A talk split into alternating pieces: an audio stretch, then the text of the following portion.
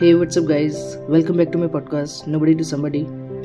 So let's continue that amazing book, guys, which we started few days back. Love yourself like your life depends on it. We are doing the first part, the vow. So today's topic is the practice.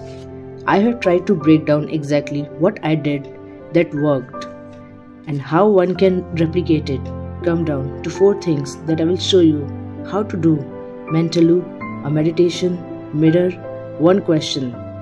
All four gently return to self love. That's the beauty of this practice. It's simple, it's practical, and the results are far greater than you could imagine. After all, if you loved yourself truly and deeply, would you limit your life to what you previously thought possible? No. You would blow your own socks off.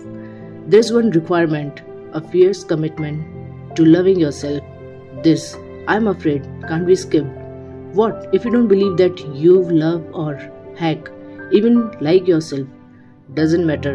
If you have to build up to it, that's okay. The practice works in a way. The mind is designed to function. The mind has no choice but to adapt and respond. Just remain open to the possibility of loving yourself. The rest is easy. Our next topic is window. Darkness is the absence of light. If you remember this, it will change your life, change mine. It is this concept that the practice is based on. Any negative thought, a darkness, how do you remove it? Do you fight fear or worry? Do you push or drown away sadness and pain? Doesn't work. Instead, imagine you are in a dark room and it's bright outside. Your job is to go to the window, pull out a rag, and start cleaning. Just clean, and soon enough, light enters naturally, taking the darkness away. It's that simple.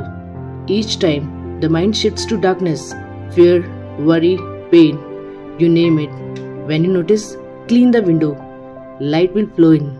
Now, let's start the first topic of the practice mental loop. I sit at my desk, San Francisco sparkles through the large bedroom windows. A Coca Cola sign blinks off, rebuilds itself, one letter at a time. I see cars on Market Street, red taillights, the famous star over Twin Peaks is swallowed up by the night, hidden by fog.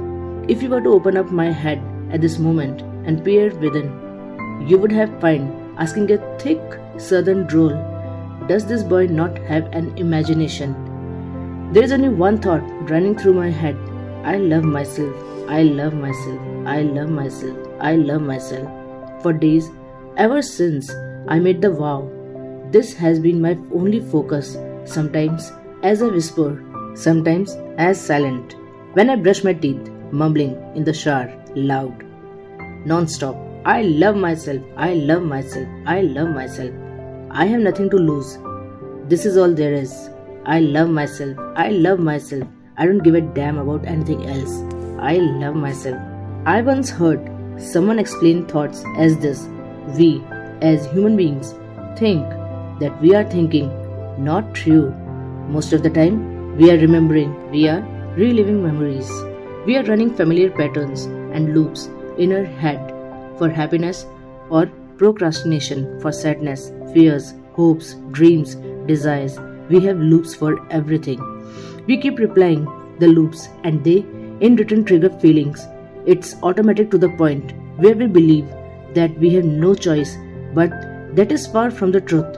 Imagine a thought loop as this, a pathway laid down by constant use, like a groove in rock created by water, enough time, enough intensity, and you have got a river. If you had a thought once, it has no power over you. Repeat it again and again, especially with emotional intensity, feeling it, and over time, you are creating the grooves, the mental river, that it controls you. And that's the way. A focused mental loop is the solution. Take this one thought I love myself, add emotional intensity because it depends the groove faster than anything. Feel the thought, run it again and again. Feel it, run it. Whether you believe it or not doesn't matter. Just focus on this one thought, make it your truth.